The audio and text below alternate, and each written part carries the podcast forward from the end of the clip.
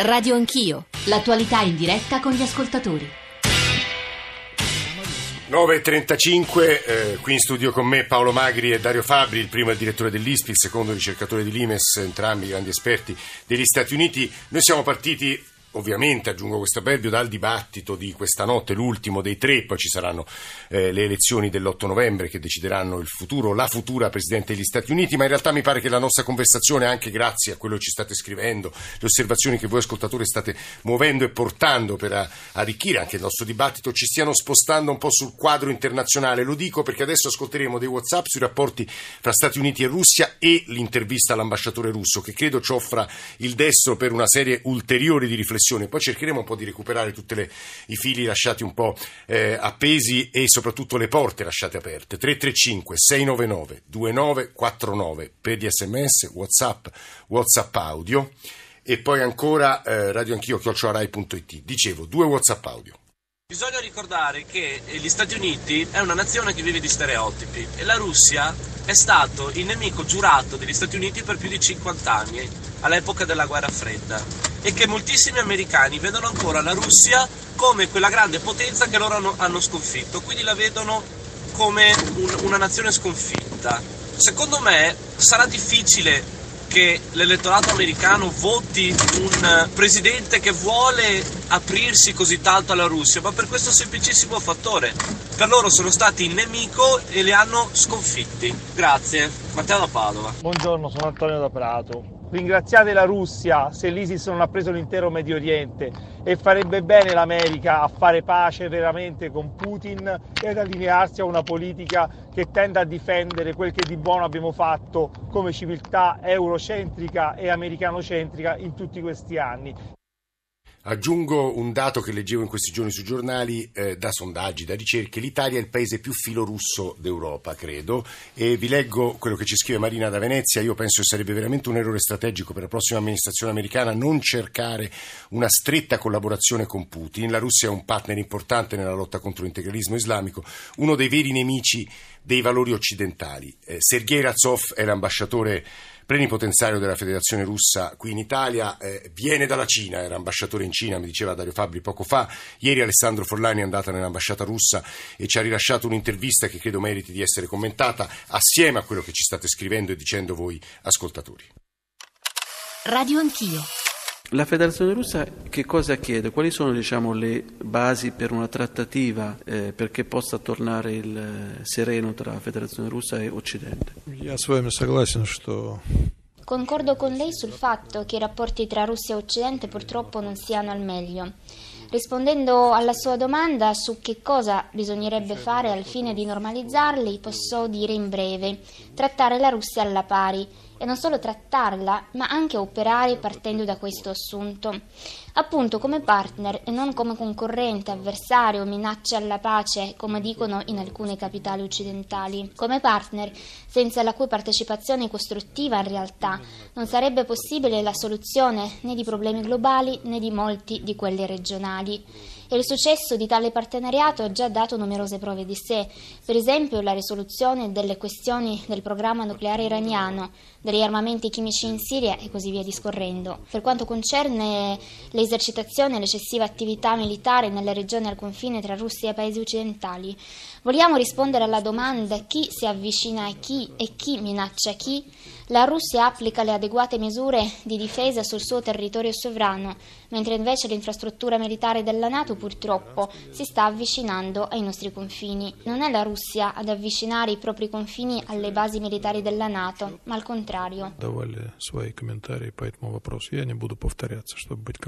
Una domanda invece riguarda specificamente il rapporto con gli Stati Uniti. Abbiamo un candidato alla presidenza che ha espresso grande simpatia per il presidente Putin, questo non sarebbe sarebbe forse una novità, anche in passato tanti politici americani avevano espresso simpatia per il presidente Yeltsin, però tutto questo avviene proprio mentre l'altro partito, il Partito Democratico, subisce un attacco informatico. La Casa Bianca accusa esplicitamente la Russia e addirittura lascia eh, trapelare la notizia che i servizi segreti americani stanno eh, preparando a loro volta un attacco informatico contro la Russia. Allora, eh, la Federazione russa, come dire, contraccambia la simpatia eh, per Donald Trump. Ну, откровенно говоря, я являюсь послом Российской Федерации в Италии. Siccome sono ambasciatore russo in Italia, non è proprio opportuno che commenti i processi politici interni in paesi terzi. Non vorrei ripetere quello che già più volte ribadito negli ultimi tempi il presidente russo Vladimir Putin. Non interferiamo nel processo elettorale negli USA. Le nostre simpatie, antipatie, i nostri commenti ce li teniamo normalmente per noi. Costruiremo possibilmente i rapporti con colui che sarà a capo dell'amministrazione americana. I rapporti russo-americani in quanto relazioni di due grandi paesi, membri permanenti del Consiglio di sicurezza sicurezza delle Nazioni Unite e potenze nucleari sono nonostante tutto di per sé preziosi. Dunque, non si dovrebbe correre il rischio di un loro notevole peggioramento pur di favorire questa o quell'altra forza politica negli USA. L'ultima domanda riguarda specificamente la Siria e il Medio Oriente. Negli ultimi anni, rispetto agli ultimi diciamo, 20 anni, vediamo un forte attivismo della Federazione russa sullo scenario mediorientale, quindi accordi eh, con la Turchia che sembrava invece diventata prima un nemico, eh, accordi con l'Arabia Saudita eh, sul petrolio, eh, intervento in Siria. Ecco, anche qui la Federazione russa che cosa chiede all'Occidente per eh, porre fine alla guerra in Siria? Lei ha parlato dell'intervento della Russia in Siria. Non vorrei discutere della terminologia, ma desidero attirare l'attenzione dei radioascoltatori sul fatto che la Russia e corsa in aiuto su specifica richiesta del governo legittimo e democraticamente eletto della Siria. Le azioni di altre forze di coalizione purtroppo non hanno tale fondamento dal punto di vista del diritto internazionale. Comunque quello che sta accadendo in Siria è una vera e propria tragedia. Ci sono migliaia di vittime, di sfollati, di rifugiati, il paese è sull'orlo della dissoluzione. Proporrei comunque di partire dal punto fondamentale. Per quale fine e nel nome di che cosa vi si svolge la battaglia? Ci sono le rispettive risoluzione del Consiglio di sicurezza delle Nazioni Unite sulla lotta al terrorismo internazionale è un dato di fatto che sul territorio della Siria agiscono gruppi terroristici riconosciuti tali dall'ONU. La Federazione russa ha costruito i propri rapporti con i partner occidentali avendo come obiettivo principale proprio la lotta comune contro i terroristi.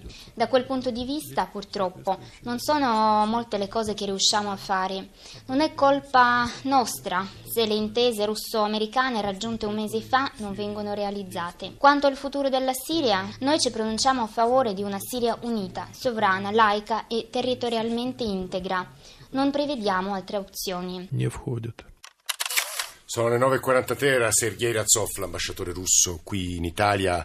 Paolo Magri, eh, ciò che ha detto l'ambasciatore e ciò che sostengono i nostri ascoltatori, poi per le misteriose dinamiche del, dei media, adesso stanno arrivando tutti i messaggi antiputinari e antirussi, subito dopo che io ho detto che l'Italia è il paese con una percentuale di filorussi più alta d'Europa. Paolo Magri, direttore dell'ISPI. L'Italia comunque è realmente un paese che ha un forte affetto sia nei, nei, nei, due opposti schieramenti, c'è un filo Putin di sinistra e un filo Putin di destra, dei due estremi dello scenario. Ma il commento a, quanto diceva l'ambasciatore, eh, il ha ragione su alcuni punti, come sempre in, questi casi, sono verità da tutte le parti. Che la Nato si avvicini ai confini russi è una realtà, più che non la Russia ai confini della Nato.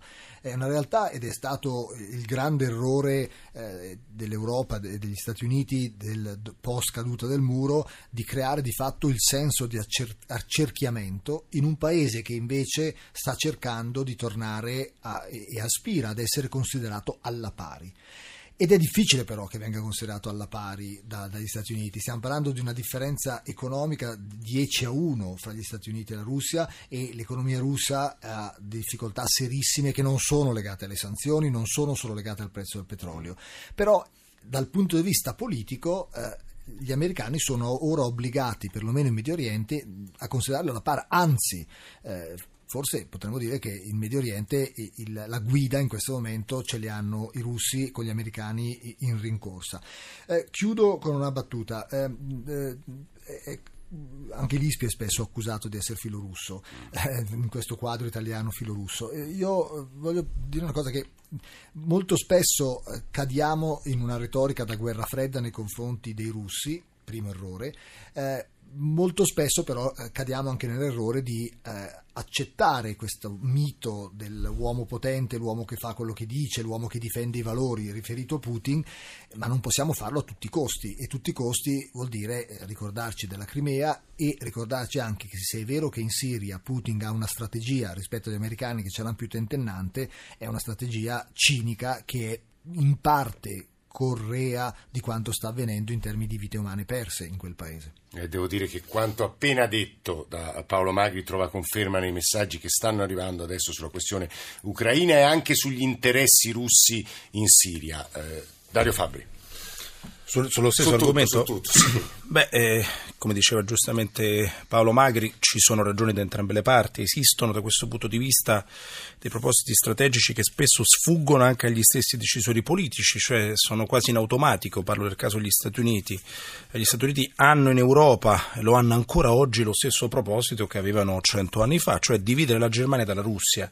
È da sempre la loro stella polare per quanto riguarda l'atteggiamento nei confronti del continente, cioè agli occhi degli americani la tecnologia tedesca unita agli idrocarburi russi costituirebbe un mostro dal loro punto di vista che potrebbe insediarne il dominio nell'Eurasia, cioè sono vecchi concetti geopolitici ma attualissimi negli apparati federali americani. Gli americani hanno combattuto due guerre mondiali e sostenuto una guerra fredda per questa ragione. Non a caso la linea di contenimento russa si frappone materialmente e fisicamente tra Germania e Russia e l'intervento americano surrettizio, indiretto, a cavalcare qualcosa che già c'era in Ucraina è tanto antitedesco quanto antirusso, altrimenti non capiremmo perché i rapporti tra Merkel ed Obama sono così pessimi, non perché i due eh, abbiano, probabilmente si stanno anche antipatici, ma conta molto poco in geopolitica, mh, parliamo di leader internazionali, quindi c'è questo atteggiamento americano, possiamo discutere se sia giusto o meno, ma c'è, cioè è proprio un proposito strategico, siamo oltre l'atteggiamento e noi che comunque dipendiamo per la nostra garanzia di sicurezza, cioè la, la, la, la sicurezza italiana come di tutta l'Europa occidentale dipende dagli Stati Uniti, eh, non possiamo comunque accusare gli americani di ingerenza quando pretendono da noi ad esempio l'applicazione delle sanzioni nei confronti della Russia. È chiaro che è funzionale soltanto a loro di interesse, ma loro garantiscono la nostra sicurezza. Quindi siamo comunque anche noi in un impasse da questo punto di vista, perché siamo un paese che comunque, non soltanto noi, intendiamoci, non può avere una sicurezza da sé, non ce l'ha. Eh, per quanto riguarda i russi, allo stesso tempo la Russia invece ha la necessità, e questo è l'altro proposito. L'ambasciatore eh, mi sembra che, che, proponesse la visione più tradizionale no? del ruolo della Russia negli scenari del mondo. Ma sai, eh, quello che può dire un ambasciatore, un decisore politico, ha una, una, funzione relativa perché comunque fa un altro mestiere. Diciamo che, ed è corretto, ciò che dice l'ambasciatore è comunque corretto dal suo punto di vista. Il proposito russo è antitetico, cioè allontanare la propria linea di difesa dal cuore della nazione, cioè da Mosca e da San Pietroburgo, è per questo che la Russia tende a venire verso Occidente eh, per, per, ragioni difensive, non soltanto aggressive come invece spesso viene dipinta, ma allo stesso modo le sue ragioni difensive diventano aggressive per qualcun altro, ad esempio per la Polonia e per, per i, paesi baltici. Per questo siamo di fronte ad un eh, contesto che è storico e che che ci piaccia o meno, rimane anche in questa fase che sfugge molto a noi occidentali e concludo, soprattutto a noi italiani perché viviamo in una fase post-storica, cioè siamo convinti di fatto che la storia per come la conoscevamo sia finita, ma ci sono paesi che invece vivono nella storia per come la conoscevamo e per i quali è molto attuale, su tutti gli Stati Uniti e la Russia. Eh, leggo, eh, prima di andare a Cristian Rocca, un messaggio per Paolo Magri. Eh, ricordiamoci sempre, devo dire, diversi ascoltatori sottolineano questo aspetto, che tra la Russia e l'America c'è di mezzo la Nato, che è un'organizzazione occidentale che contrasta l'espansionismo russo per statuto. L'Italia, vabbè, qui sono considerazioni personali, è una colonia Nato perché ha perso la seconda guerra mondiale e deve seguire le direttive Nato, pena la stabilità economica e politica italiana. Cioè ogni tanto noi tendiamo a ragionare distinto, ma ad esempio le parole di Dario Fabri eh, ci hanno... Eh, eh, no, la, la, risposta è quanto diceva Fabio prima, cioè non è che noi siamo una colonia Nato, ma noi abbiamo con la Nato e con gli americani la sicurezza e quando gli americani ci chiedono delle cose su altri fronti che ci costano cari, come le sanzioni, noi abbiamo perso 3,7 miliardi con le sanzioni e dobbiamo, dobbiamo eseguire. Ma comunque il tema, il tema che, che, rimane è quello di un, che anche gli americani devono capire che rapporto vogliono con la, con la Russia. Eh, siamo al terzo presidente che dice di doversi porre il problema del rapporto col Putin. Avevamo Bush che diceva lo guardo negli occhi e questo è un uomo con cui posso avere un dialogo. Eh, Obama ha parlato di reset e quello che dice Trump è il reset del reset in un certo senso senso. Eh, ma il problema rimane, che rimane il problema che mentre noi, gli americani e i russi capiscono come si dialogano, di mezzo c'è ancora un'organizzazione che è la Nato, che è nata in chiave antirussa ed è tornata grazie alla Crimea in chiave antirussa. Eh, la Crimea eh, ha dato alla Nato, che, che, che stava cercando da 20 anni, da 30 anni, una ragione d'essere, una nuova vita inesperata e questo è il dato di fatto. Vorrei che Cristian Rocca eh, ascoltasse altri due WhatsApp sulla politica statunitense. Sono Filippo da Firenze e volevo osservare che dopo lo sterminio della famiglia Kennedy, quando ci sono le elezioni in America, eh, sembrerebbe quasi indifferente votare l'una o l'altra parte in eh, termini macroscopici, sembrerebbero solo minime differenze interne. Cosa ne pensate? Credo che un elemento per comprendere la natura della politica statunitense eh, sia anche la grande conflittualità che caratterizza le primarie e il sostanziale accordo che invece le segue. Si sa che la Clinton ha assorbito, ha acquisito moltissimi dei punti del programma di Sanders. E la domanda è dove si colloca allora il sottile eh, all'interno di questa eh, l'abilità, di questa plasticità complessità, eh, il sottile confine che separa il compromesso dalla pura esibizione. Carlo da Treviso. Cristian Rocca conosce molto bene gli Stati Uniti, è il direttore eh, di IL che esce con un numero mensile del Sole 24 Ore, che esce con un numero sulle elezioni americane, c'è un'analisi della politica, del programma, in particolare di Hillary Clinton, ma c'è, c'è un focus sui programmi e sui sistemi di voto. Rocca, buongiorno e benvenuto. Buongiorno. Non so se voglia lei aiutarci a rispondere agli ascoltatori che ha appena sentito e poi passare invece a quello, alla lezione che ha tratto e che poi ha scritto su questo numero di IL sui programmi e sui sistemi di voto e che può comunicare agli ascoltatori, insomma chi ci sta sentendo. Cristian Rocca. Ma più o meno quello che hanno detto i due ascoltatori è, è vero e vale ed è valso nelle scorse elezioni e in tutti i cicli elettorali precedenti a questo dove c'è la novità, la sorpresa, l'anomalia Donald Trump. Perché Donald Trump eh, non è esattamente un candidato di, di, destra, non è esattamente un candidato conservatore o repubblicano, è un candidato che ha un po' spazzato eh, tutto, dove la conflittualità addirittura, eh, parlando delle primarie, è stata eh, soprattutto fortissima dentro il partito repubblicano e, e ancora adesso, ancora ieri nello, nell'ultimo dei tre dibattiti presidenziali ha, ha cercato di nuovo, ha, ha avuto ancora da ridire con parte del suo del suo elettorato tradizionale, essendo il candidato repubblicano. Quindi diciamo, in, in questo caso la, la, la, la, situazione è leggermente diversa e Trump oggettivamente è il dominatore del, di, di, questo ciclo elettorale che pro, probabilmente terminerà diciamo, con una disfatta del, del candidato repubblicano secondo i, tutti i sondaggi però è effettivamente quello che ha portato al centro eh, il, il, il, dibattito politico che si è incentrato intorno a lui. Quello che abbiamo provato a fare con il numero di Hill che esce domani ehm, è quello di un po' di smontare l'idea che Hillary Clinton in fondo sia soltanto il, il minore dei mali, mali possibili il, il, minore dei due mali. Eh, Hillary Clinton è un, un politico che, che, è sulla breccia dell'onda da oltre 30 anni, da quasi 30 anni in realtà, eh, però non è, cioè, è, uno, è formidabile, è preparata, è capace, è una che sa di che cosa parla, è una che ha eh, tutte le sue eh, in tutti i suoi ruoli eh, nel, nel, governo americano ha, avuto, eh, ha effettivamente portato del, del cambiamento. Quindi cioè, abbiamo cercato di provare a spiegare questo, che lei in realtà è un, un grande personaggio degli ultimi 25 anni è quello che possiamo aspettarci da un'eventuale vittoria di Hillary Clinton. Cristian Rocca, grazie per questo suo intervento. Che chiuderei la trasmissione di stamane eh, eh, riprendendo quanto gli ascoltatori, eh, mi sembra che la trasmissione adesso si sia trasformata in parte in un'analisi americana, ma anche in parte in un'analisi della politica estera e delle grandi questioni geopolitiche. Lo dico perché è piaciuta molto, è sarcastico immagino quello che scrive Armando da Catania, la definizione di paese barzelletta affibbiata da Dario Fabio a un paese che cambia la strategia ogni otto anni e ti riferivi agli Stati Uniti. Perché dicono? Perché l'Italia in realtà dà l'impressione di essere un paese con scarsa credibilità internazionale che cambia continuamente in realtà Dario e Paolo, Dario Fabio e Paolo Magri, esistono delle linee di lunghissimo periodo, questo spiegatelo agli ascoltatori, anche per l'Italia, poi prima, prima Dario e poi Paolo. Credo che mh, confondiamo ed è corretto, eh. per carità è legittimo, la strategia con la politica estera, cioè la strategia con la tattica sono cose molto differenti, la strategia di un paese è quasi indipendente dalla propria volontà Cioè, L'Italia sta sempre in mezzo al Mediterraneo, ha comunque una taglia economica di un certo tipo, ha una, delle forze militari di un certo tipo, ha vicini di un certo tipo, ha il Mediterraneo che vuol dire avere contatti con Nord Africa da sempre. Tant'è vero che la strategia italiana è la stessa praticamente da decenni.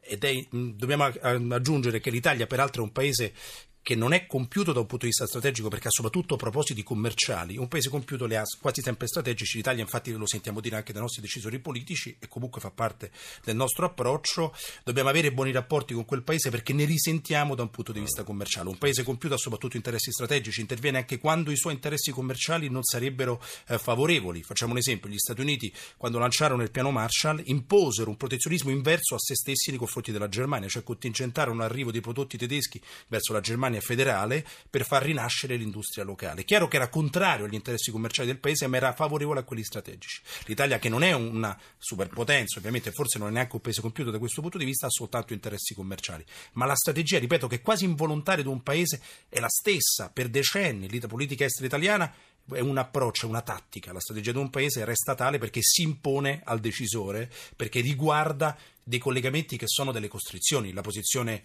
geografica, quella economica, la statura militare, che vanno oltre, cioè deve, i cambiamenti strategici, concludo, si, si, mutano soltanto in tre casi.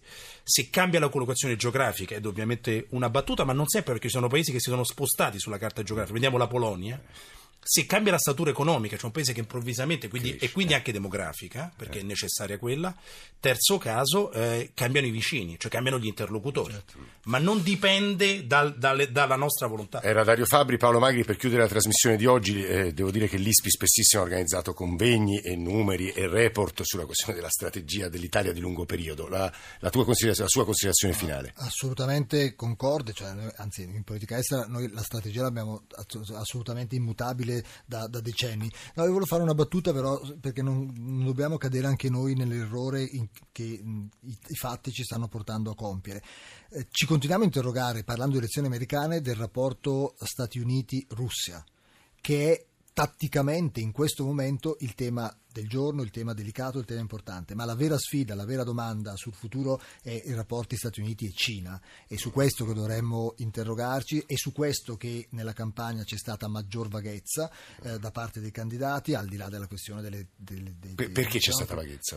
È perché è il vero nodo che, che, che hanno, perché ci sono, eh, n- ci sono tre opzioni, il, lo scontro, il contenimento e invece il dialogo, ma il dialogo vorrebbe dire eh, la cooperazione, vorrebbe dire accettare accettare che la Cina gestisca l'Asia e questo per gli americani che sono alleati dei giapponesi, dei coreani eccetera non è praticabile, non è fattibile non è... e quindi ma questo è il tema. Io credo che i cinesi siano, stiano battendo le mani al fatto che la Russia protagonista in Crimea, la Russia protagonista in Siria, tolga totalmente, come ha fatto oggi qui con noi, l'attenzione ai, alla, accade crescita pacifica che sta succedendo in Cina, perché è quello il vero uh, antagonista del, del, degli Stati Uniti ed è su questo che si giocherà nei prossimi 30 anni il, il futuro degli Stati Uniti. Da questo punto di vista, se posso aggiungere eh, in 10 secondi, Obama quando arrivò alla Casa Bianca aveva un approccio più lucido nei confronti della Cina, il famoso reset russo voluto da Obama era in funzione anticinese, cioè avere la Russia dalla, dalla propria per poi guardare alla Cina. Il risultato invece è che la Cina e la Russia stanno dialogando fra di loro. Eh, questo, questo, per errori successivi. Paolo Magri e Dario Fabbri, tra l'altro molti complimenti da parte dei nostri ascoltatori per le vostre analisi, grazie davvero per essere venuti negli studi di Radio Anch'io, potete riascoltare questa puntata andando col podcast o lo streaming sul nostro sito, sul nostro profilo, in console stamane c'erano Fernando Conti, Gianni Tola, Antonello Piergentili e poi la redazione di Radio Anch'io che ogni giorno costruisce questa trasmissione, Alessandro Forlani, Nicola Amadori, Valeria Volatile, Alberto Agnello, Alessandro Bonicatti, Valentina Galli in regia, Cristian Manfredi, adesso diamo la linea al GR delle 10, subito dopo John Vignola con Radio 1 Music Club e poi Ilaria Sotis con la Radio Ne Parla. Noi vi ringraziamo molto per l'ascolto, come vi dicevo potete scriverci, suggerirci percorsi, criticarci, insomma accompagnare il nostro lavoro andando eh, sui nostri siti, sui nostri indirizzi. Grazie a tutti per l'ascolto, eh, ci risentiamo domattina più o meno verso le otto e mezza.